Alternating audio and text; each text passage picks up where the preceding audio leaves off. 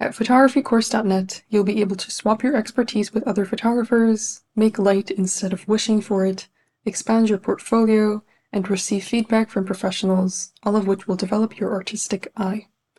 Photographycourse.net offers an abundance of premium courses and challenges for participants at every stage of their journey, from technical settings for portrait photography to landscape composition tricks to how to start your own photography business. We have everything you need to start shooting confidently. You can work at a pace that suits you. Our 52 week project challenge will provide you with the educational resources, encouragement, and support that you need to take great photographs every week. You can join us at any time as our themes are evergreen. You can also start by shooting every day and learning something new with our 365 Days of Photography course. Led by an industry expert who has mentored over 10,000 students, this course will help you take your photography skills to the next level with daily, bite sized videos. Throughout the process of learning, you'll have access to a community that will provide you with inspiration and motivation. Get encouragement from other photographers every single day. Our current limited time offer comes with a special discount code exclusive to the listeners of this podcast. Get 50% off your first year as a premium member. Claim this discount by going to photographycourse.net and entering the coupon code PODCAST. Come join photographycourse.net and capture more than just a moment.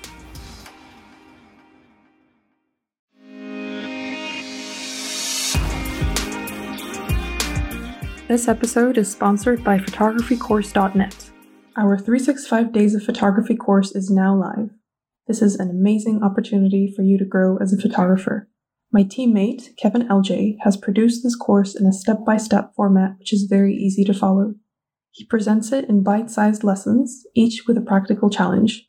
You'll learn and practice a new aspect of photography every single day. If you've been wondering how you can improve your photography without having to commit time to long lessons, this is the course for you. We've designed each lesson to be around 5 minutes long, and you can spend as much time on the challenges as you like. There's also a friendly forum where you can share the photos you take and get constructive feedback from others on the course. Kevin's professional photography experience is extensive. He covers not only photography essentials, but also many genres of photography throughout the course you will learn far more about photography than simply how to use your camera. For our listeners, we are offering a very special discounted price of $99 instead of the launch price, which is $149. The final price will soon be $365, so make sure to take advantage of this great deal today. Go to greatbigphotographyworld.com slash 365 to claim your discount. Hello everyone, my name is Taya and I'm the host of Great Big Photography World podcast where we interview notable photographers in the industry, give advice on a wide variety of topics, and provide tips for beginners and professionals alike. This week's guest is Andrew Scrivani, a food photographer, director, producer, author, and much more. He has written a best selling book about the business of food photography, produced a full feature length film, and contributed many photos to the New York Times. He balances many hats, as you can tell, and has an incredible portfolio. We talk about his journey as a food photographer, his many creative projects, and much more. Please enjoy. Hey, Andrew, welcome to the podcast. I'm so, so happy to have you here. Please introduce yourself to the listeners. Hi, Taya. Thank you very much for having me. Um, yes, I'm Andrew Scrivani. I'm mostly known as a food photographer, and uh, I've been uh, doing that uh, primarily with the New York Times since 2002 but I'm also an educator of photography and I'm a writer and a director and a producer. So I got a lot of I wear a lot of hats and uh, I'm happy to be here today. I'm happy to have you here, and it's amazing. It's true. You do wear a lot of hats, and you do everything that you do wonderfully. And I really look forward to all the conversations we'll have about your your many hats that you juggle. Thanks very much. Looking forward to it. What camera equipment do you use? I shoot Canon uh, mostly. I've been shooting Canon I have a 5D, I have a pair of 5D Mark IVs that I use um, most of the time. I've shot some Sony A series as well, but I've been a Canon guy since the beginning of their um, sort of DSLR line of cameras that they came out with in the early 2000s, and I've never really turned back. Mm-hmm. Amazing. Well, high five because I'm also a Canon girl. So Canon. Great. Go Canon. Team Canon. Team Canon for sure. Yeah. In your interview for the Daily Meal, you said that food offers you an opportunity to be an artist and an anthropologist and a psychologist, among other things. That is such an interesting perspective on photography and one that I can relate to. It's amazing that we can use our interests, which may not always be related to photography, to take our photos to the next level. When you discovered your love for photography, did you instantly gravitate towards food, or was it just a pa- general passion for taking pictures? Well, you know, it's interesting that food sort of found me. Uh, I was always engaged with food as somebody who knew how to cook. And of course, mm-hmm. coming from an Italian American family, uh, second generation, I spent a lot of time in the kitchen. I spent a lot of time cooking with my parents and my grandparents. So food was always there in the background, but photography was something I picked up in college. And I didn't really have a focus for my photography. I was a, a talented amateur, if you want to say that. Mm-hmm. And um, I didn't really know that I was going to become a photographer. It just sort of happened a little bit later in life. And then, of course, getting some news assignments, I ended up in situations where I was photographing in a grocery store, I was photographing at an ice cream shop, I was photographing at a restaurant. And I formed a relationship with uh, the food section of the Times and then they found out that I knew how to cook. And this was sort of obviously pre Instagram, pre Facebook, uh, mm-hmm. pre internet for the most part. I mean, not in, that the internet didn't exist, but you know the way mm-hmm. food. Happens to be on the internet now. Mm-hmm. So the expectations were a little bit different, and the bar was a little bit lower. We sort of were able to make it up as we went along, and I got to kind of grow into the role as a food photographer, particularly for a big outlet like the Times, because they were also growing into their kind of coverage and visuals. So it, we sort of grew up together in that way.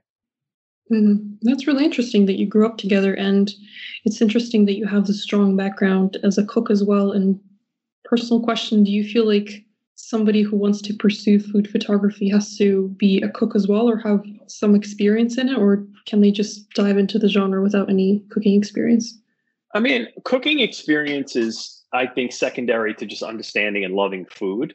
Um, mm-hmm. I think if you understand your subject matter, I don't think you actually have to be an exceptional cook to be a good food photographer, but I do mm-hmm. think you have to appreciate food and the process of making it, the process of how families are sort of centered around it, about how culture revolves around it. And I think you have to kind of understand the the impact of food in our world, other than just something that we feed ourselves and that we enjoy also the, the sort of connective tissue to the rest of our lives. Yeah, that's a really beautiful answer. I agree with you. Yeah, that makes a lot of sense if you put it from that perspective. Yeah, because I know a lot of people in general, they know of food photography, but they don't really know what it takes to get into it. So, yeah, definitely you have to have at least some experience and have that passion for it. I think so. Yeah, I, I do think that having a passion for it and understanding the storytelling aspect of it, it's more than just a pretty picture or you know cheese dripping off of something or making it look uh, you know we've kind of gotten very comfortable and familiar with the word food porn mm-hmm. and i feel like it's reductive of the genre because if you look at what real pornography is to the movie industry well that's sort of what food porn is to the food industry in that it's very reductive. Uh, i think food photography should be romantic not pornographic.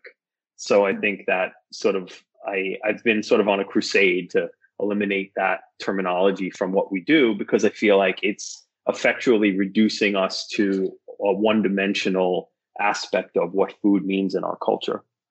Mm-hmm.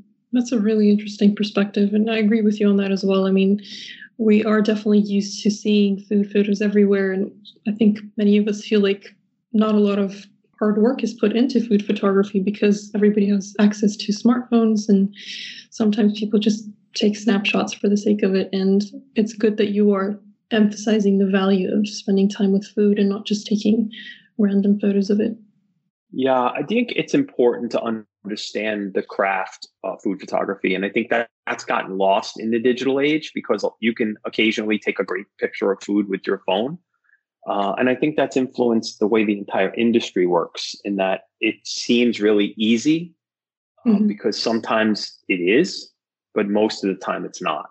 Mm-hmm. And I think that we get lost in the idea that sometimes it can be easy to get a great picture of food, but it's not an easy craft to do day in and day out and do well. Mm-hmm. Yeah, well, I can totally imagine that. And I feel like you have done such an incredible job in this genre. And a lot of the articles that I read about you praised you for being this leader in the food photography industry. You are basically just this the epitome of what a food photographer should be like. And you've clearly been very successful in the field, and your work has influenced many artists and also led to collaborations with the New York Times, as you mentioned, as well as Disney, Apple, and many other companies. What should food photography enthusiasts keep in mind before starting a business of their own? I mean, patience. Uh, the ground is shifting underneath us constantly in this business. Uh, it is a rapidly evolving business. And I think that a lot of times, back to what my I said previously, some people or some entities make it seem like it's easy to do this. And a lot of people come at me and say, Hey, you know, how do I find business? And there is no magic elixir and there is no, uh, you know, schedule you can put up on your bulletin board. It's a combination of talent, persistence, luck, and a passion. You know, I think you have to have that combination of things. And I, I, I include luck in that because you have to kind of, the opportunities may find you and you have to be willing and understand when that happens so that you can take advantage of the opportunities. But again persistence and passion and talent all come into play with this. But being fortunate also and i feel my I, i've been fortunate in my career to understand the opportunities when they've been presented to me uh, and made the most of them. And i think that the other three things that i mentioned you know, obviously I have an abundance of passion. I have a lot of persistence and uh, I've been told that I have talent. So I have to, uh, you know, you have to understand that it's a combination of all of those things.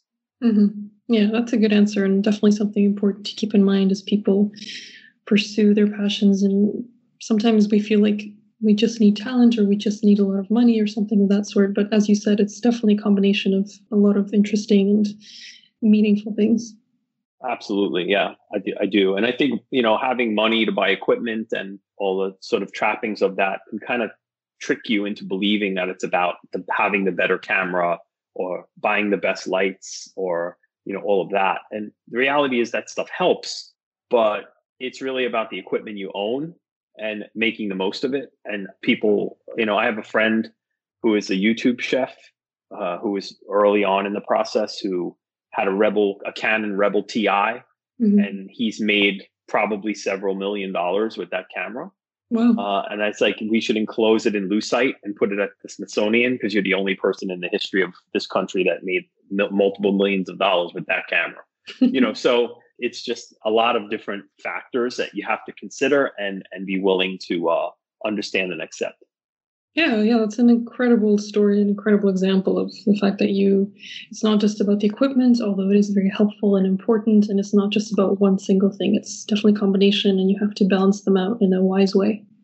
For sure. Mm-hmm. I've read some brilliant reviews of your photography workshops. As an educator, you've probably had the chance to teach all kinds of people from all over the world. Have you noticed any similarities in your students when it comes to things they struggle with? What is the most challenging aspect of food photography for beginners? You know, that's a great question because I feel like there is a struggle with low lighting that I always felt was um, an issue that people didn't quite understand that capturing food, particularly that a lot of times in our mind, we envision eating these sort of romantic foods at night, right? Mm-hmm, and yeah. trying to capture food in a lit environment a lot of times throws people off because they overlight. And I think that's possibly the biggest problem that everybody has, especially early on in, in their food photography career, is trying to overlight the food or shooting the food in underlit conditions. So it's about finding the balance between how you want to portray the food, but also making it look and retain its desirability, right? Where it looks like you want to eat it.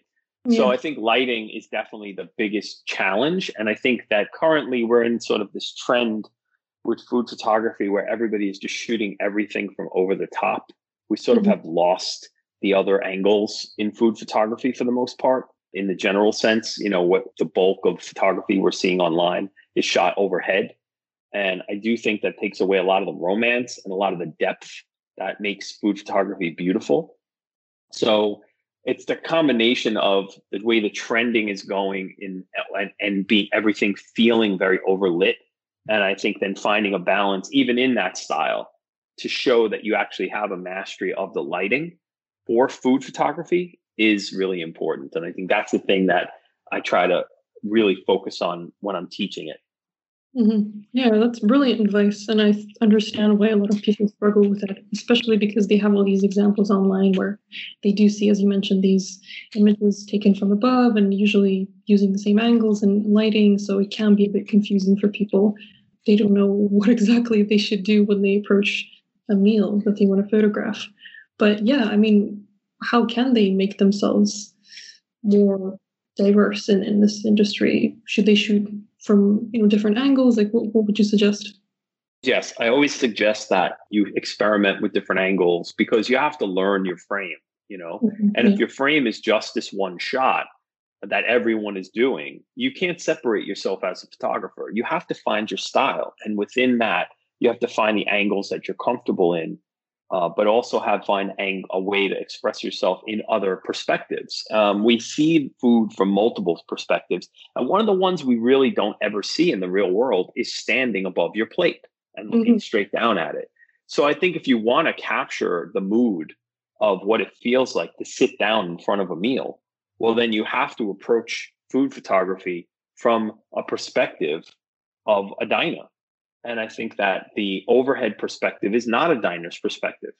Uh, if anything, it's a chef's perspective when he's done dressing a plate. Mm-hmm. But I think from a perspective of when you want to look at food from a diner's perspective, you need to approach photography that way so that when you're showing a photo to a prospective viewer, they are capturing in their mind the memory of what it's like to sit down in front of that meal.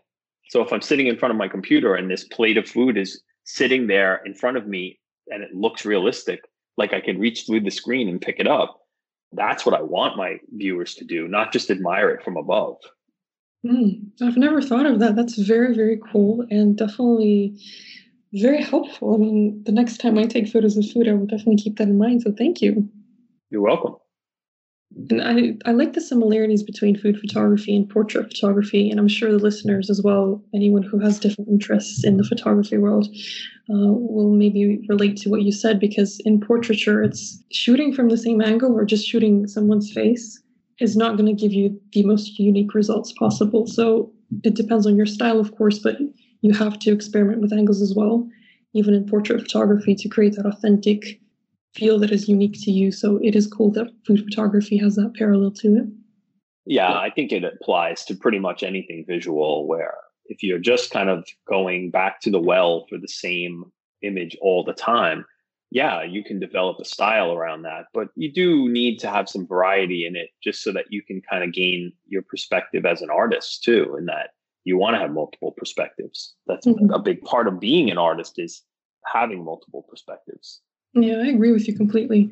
And photography is not your only talent. You're also an executive producer, director, writer, and much more. You produced a film called Team Marco, which is coming out this Thanksgiving. Congratulations on that, by the way. Thank it's you a story, very much. it's a story about a boy who's glued to technology and is encouraged to go out more by his grandfather. This turns into a heartwarming adventure. I watched the trailer for it and found the visuals very appealing. What was it like being an executive producer for this project? You know, it was really a, an interesting perspective coming at it from a photography perspective because my cinematographer, this young, super talented guy out in LA named Powell Robinson, and I formed a bond over visuals very early in the process. He really admired my photography, and I loved the way he used light in his cinematography. So we had some real chemistry as a mm-hmm. creative team.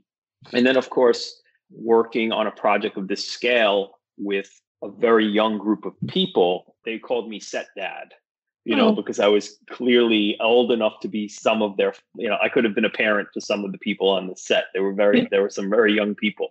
Uh, so I think that having the perspective of leading a group of very, very talented young people and coaxing them through uh, some of the harder points of working on a 30 day shoot in really rough outdoor conditions with a cast of very young people and very old people was challenging. And I think that it taught me a lot about my leadership skills. Uh, and it, it, I think it taught them a lot about what good leadership looks like. And I formed bonds with these people that'll be lifetime. I mean, I'll work with them forever. That's incredible. And do you feel that your photography knowledge helped in any way in this process?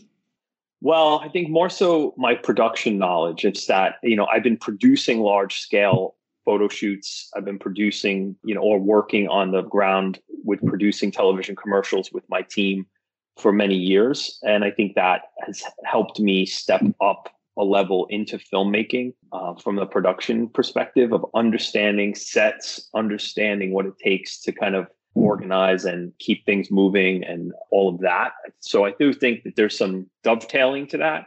There was a huge learning curve for me to be in a film environment but I I brought with me enough knowledge that it kind of shortened the, the gap. Photographycourse.net is a place where you can find an abundance of photography inspiration in different forms like premium courses, articles, video tutorials, editing resources, and much more. We have a thriving community where you can meet new people, receive constructive criticism, and discover new ideas every single day. Here is a message from one of our top community members, Robert Morton. Hi, my name is Rob. I specialise in wildlife photography and landscape photography. I'm a member of photographycourse.net online community. I like the community because you get some fantastic ideas and some great feedback. So take your photography to the next level by clicking the link in the description. That's what I did, and I haven't looked back. If you want to join our online community, go to photographycourse.net and enter the coupon code PODCAST to get 50% off your first year as a premium member. Our 365 Days of Photography course is the ultimate learning experience for new photographers and even those with some experience. This course, presented in bite sized lessons, teaches you step by step the essentials of photography and beyond. Get your discount code by visiting greatbigphotographyworld.com slash 365. Mm-hmm. That's very interesting. And it's amazing that you have this filmmaking side of things and you, production side of things, and that photography, in some ways, maybe even indirectly, has helped you make progress in those areas. And probably you're inspired in some way as a photographer by the, the cinematographers you're working with and by everybody else on the team. It's cool that you have this community. Oh, absolutely. And I do find a lot of inspiration in the people I work with.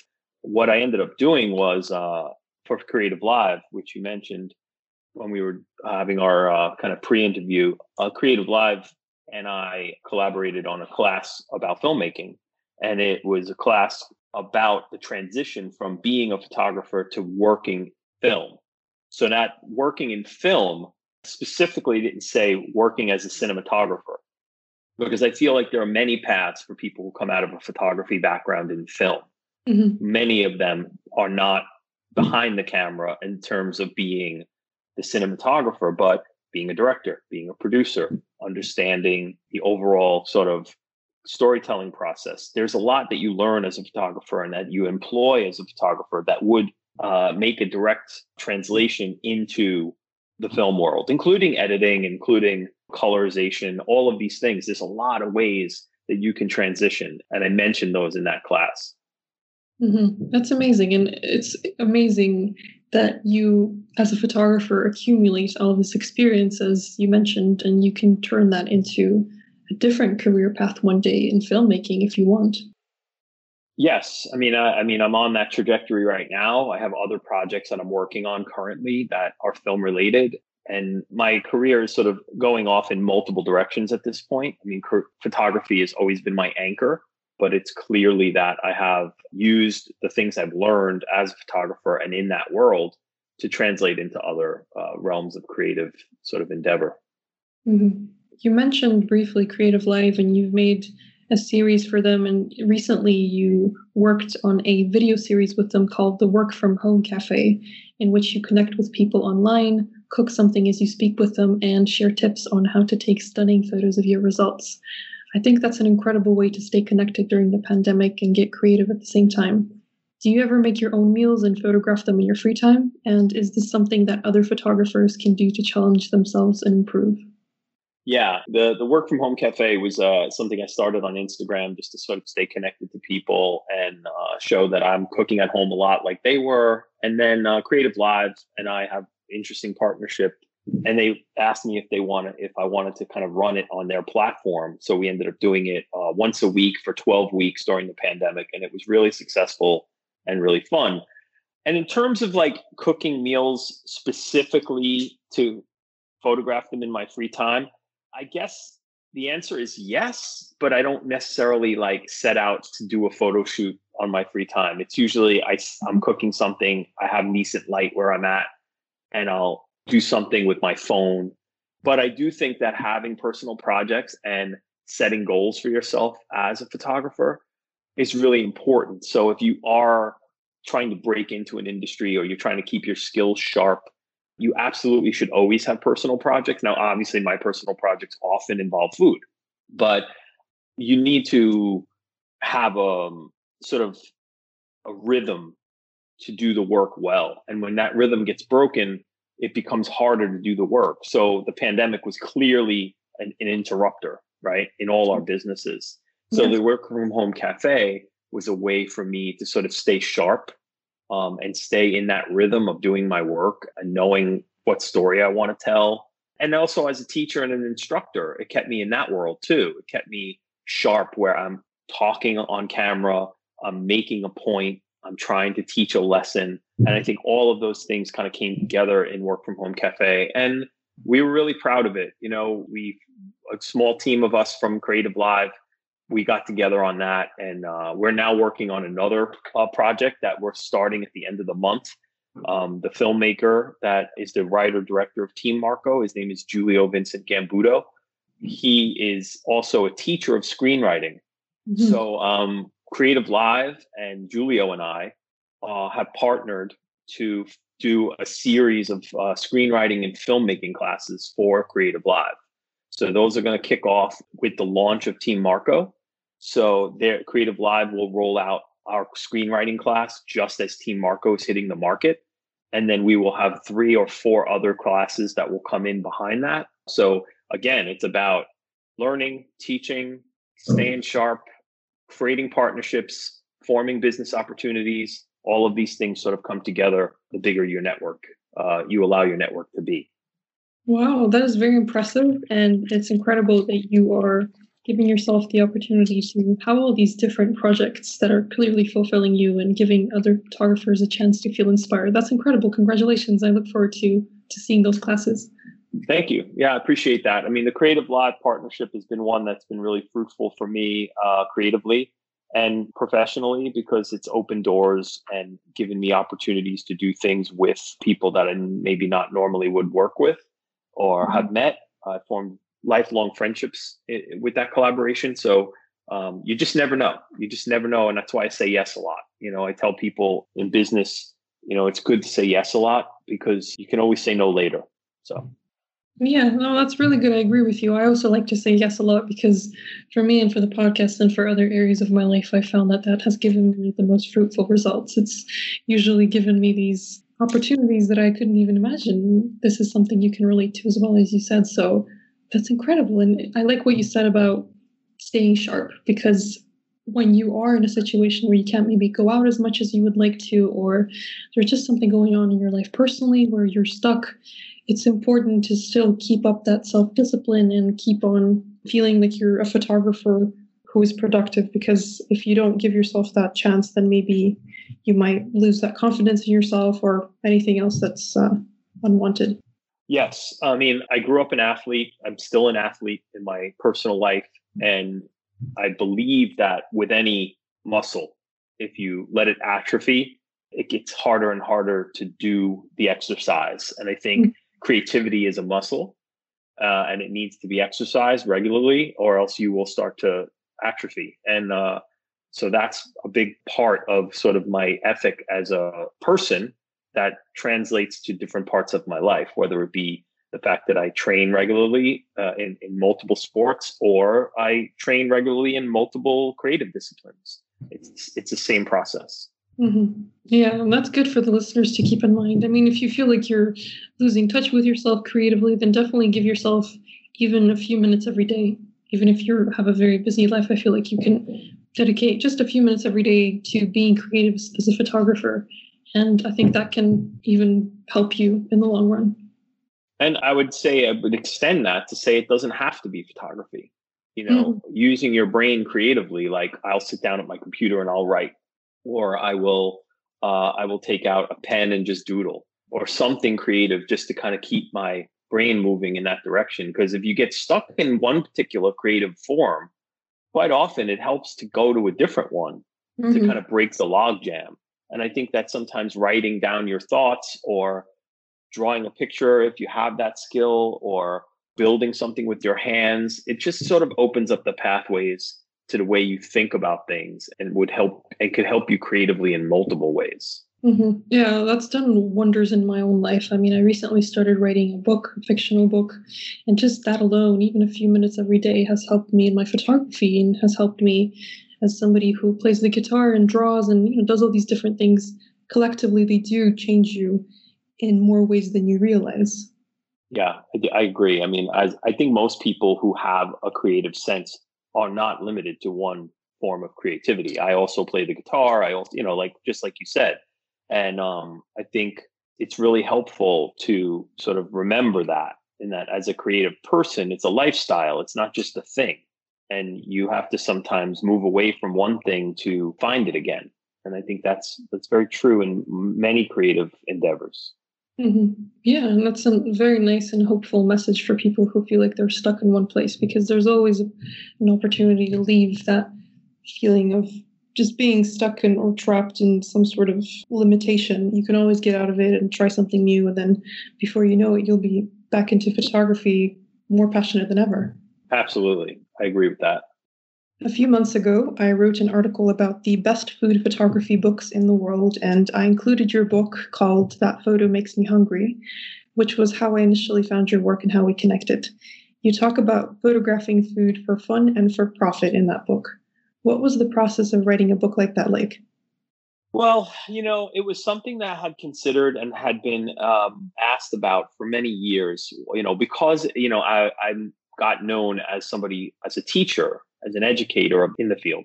Uh, I've had I had a number of publishers ask me to write a book, and every time the book was proposed to me, it was never in a format that I found would have been helpful to the people who would read it. Uh, you know, I was asked to include recipes. I was asked, it was really more about how do we make it more sellable? Mm-hmm. And I say, I'm not as concerned about how sellable it is. I'm more concerned about it being an accurate representation of what I teach people. Mm-hmm. So finally, my publisher and my editor basically said to me, Well, why don't you just synopsize your CreativeLive classes? And I was like, Well, that makes a lot of sense. So I just sat down because I, I teach anecdotally. I like to teach through telling stories. Mm-hmm. And I sat down and I would bring my computer to a cafe because I liked being in an environment where there were people. And I would write one or two chapters a day and a couple of times a week. So it took me about six or eight months to write the book. But it, it was really about reliving the stories that I tell about my experiences in photography when I'm teaching. So I would tell a story about a particular problem that I solved, or I would tell a story about a particular um, challenge that was set before me and what I had to do about it, or I would tell a story about how I learned a certain thing. And that's sort of where the book comes from. It comes from a place of being an educator and having a style as an educator and being able to take that from one particular platform to another. And and obviously, uh, people have responded to it and it's been very successful in that way. So um, I'm glad I stuck to my guns and insisted that I write the book the way uh, I wanted to. Uh, and I'm really proud of it because of that. Mm-hmm. You should definitely be proud of it. And that is a very, very good example of staying authentic and true to yourself because sometimes whatever the circumstances are, if you're starting a business or whatever project you're working on and there's a business opportunity, sometimes there will be a situation where you feel like you're not being truly authentic to who you are or you're being given the opportunity to just try to sell something as you said in your own experience and in a situation like that of course it is tempting to just accept it because of the you know financial aspect of things or whatever else is being offered. But ultimately i think it's best to just tell your own story as it is as you feel comfortable telling it. And that will definitely give you better results i think. Yeah I, I agree. And i think you know the idea of writing a book for money it's a really hard business so yeah. if you're only going at it thinking okay i'm going to write this book i'm going to get rich you're just in the wrong business. Exactly. You know, I really wanted to write the book to get the story out and have a hard bound sort of compendium of the things that I've been doing as a teacher and in, in my career too. I mean, looking, going through the photos and reliving those photo shoots and the and the people that were connected to those photo shoots and the the parts of my life that were connected to those photo shoots. I mean, that was really important for me too. It was like effectually a bit of a memoir as well. It's part self help book, it's part instructional manual, it's part memoir, you know, it's part coffee table book. You know, it encompassed a lot of the things I wanted to say with the book. So I'm really happy with the way it came out and, and the way it's been received. And it feels like it has some staying power, like it's something that I can show to people, you know, a few years down the road. And a lot of those lessons are still relevant. Mm-hmm. Yeah, for sure. And it's cathartic writing a book. I mean, for me personally, as you said, it's it's something that you feel inside of your soul that you need to do when you want to tell that story for whatever reason. And I bet it was really relieving and fun for you to finish writing the book and to see all those amazing results, but mostly to just write it for yourself. Yeah, and, I, absolutely, that was it. You know, when I, when I was in negotiations about the book and we were talking about the money and the time it was going to take to do it, you know, I walked away from it a couple of times because like I'm really busy. I know there's really no money in this. Mm-hmm. And I just had to make a decision as to whether I wanted to write it for myself. And once I came to that decision, then I was able to put myself into it and be happy with the results. And if it sold, it sold, but I was happy with what I put down on the page. Yeah, I think that's what matters, especially in photography too. I mean, there's a parallel to that as well, where you have to enjoy the process of taking the photos, and then everything that comes afterwards. Of course, it's important the financial aspect of things, the creative aspects, how people react, but it shouldn't be the most important thing. The most important right. thing should be the process of taking photos. Agreed. Agreed. Looking at your work makes me want to take photos and eat at the same time, to be honest with you. Do you ever get hungry looking at your own photos? Yeah, I guess. I mean, I, I think I get more nostalgic about them than hungry. I think I look at them and it sort of brings back a lot of memories of what it took to make them. I mean, there are times when I, you know, I don't want to be looking at my work before lunch because it probably will have that effect on me as well. uh, it does sometimes inspire me to cook those things. Mm-hmm. Um, sometimes I look at a recipe that I worked on, uh, you know, many years ago. I'm going through my archive recently because I was putting my archive up on uh, Adobe Stock and I was looking at some old photos and I was like, oh, I remember that dish. That was delicious. I'm going to make mm-hmm. that again. So it, it, it is definitely influenced me for sure. That's really cool. And I have a question personally for myself. I've always been curious about this. When you take food photos for someone else, for a client, and you're in the client's um, surroundings, I mean, you actually have to go to a place to take photos of the food. Do you get to eat it afterwards or, or not? Well, you know, most of my work happens in my studio. So okay. the answer to the question is I eat most of the food or I give it away. Uh, okay. But when I do end up in another environment, I would say le- it's less likely that I would eat the food if I was shooting in a restaurant or I was shooting in a in a studio that there was some other situation going on, like mm-hmm. when I worked on commercials and things, or I worked on a big ad campaign, because the food sort of gets passed around and handled a little too much and you know it's not really edible or palatable after that. But when i'm in my studio i take great care to make sure the food remains edible mm-hmm. so that we can share it or pack it up uh, and give it away uh, so we don't waste it. That's really interesting. Cool. Well thank you for sharing that. Now i know. Sure. Okay. My last question for you is what is the one thing you'd like to achieve in this great big photography world I just want to be remembered. I think uh, I've, I've given a lot of myself to photography. Uh, I've given a lot of time and a lot of years and a lot of photos. Mm-hmm. And uh, I'm hoping that when I step away from photography as a profession and, uh, you know, or when I'm gone from this world, that, uh, that people remembered that I was a nice guy that took some really nice pictures. Well, I think for sure you will be remembered because you're already so influential and so inspiring. And uh, it was such an honor to talk to you. It was really fun. Well, thank you. I appreciate it. It was uh, a really nice conversation, and uh, I'm happy that uh, I got to come on with you. Yes, absolutely. So I will share all of Andrew's links in the show notes, listeners. Definitely check out his work. Uh, maybe don't be hungry when you look at his work because you'll just instantly want to eat. But uh, I hope you're inspired to take food photos of your own and, yeah, maybe start a business in this genre. Who knows? Who knows? Who knows exactly? Well, Andrew, thank you for the fun conversation. I can't wait to see more of your work, and we will talk soon. Thank you so much. I uh, I appreciate it, Paya. Bye. Bye. It's always a pleasure to talk to photographers who have many creative projects going on in their lives and are constantly keeping themselves inspired. I appreciate Andrew's passion for photography, directing, writing, and general self expression. I hope his approach to self discipline inspires you to be more consistent in your own work. See you next week. There's a simple reason why photographycourse.net is the highest rated photography community in the world. It's because the people who use it made it that way. Why not join us right now? Improve your skills, get exposure, and discover an exciting new world of photography.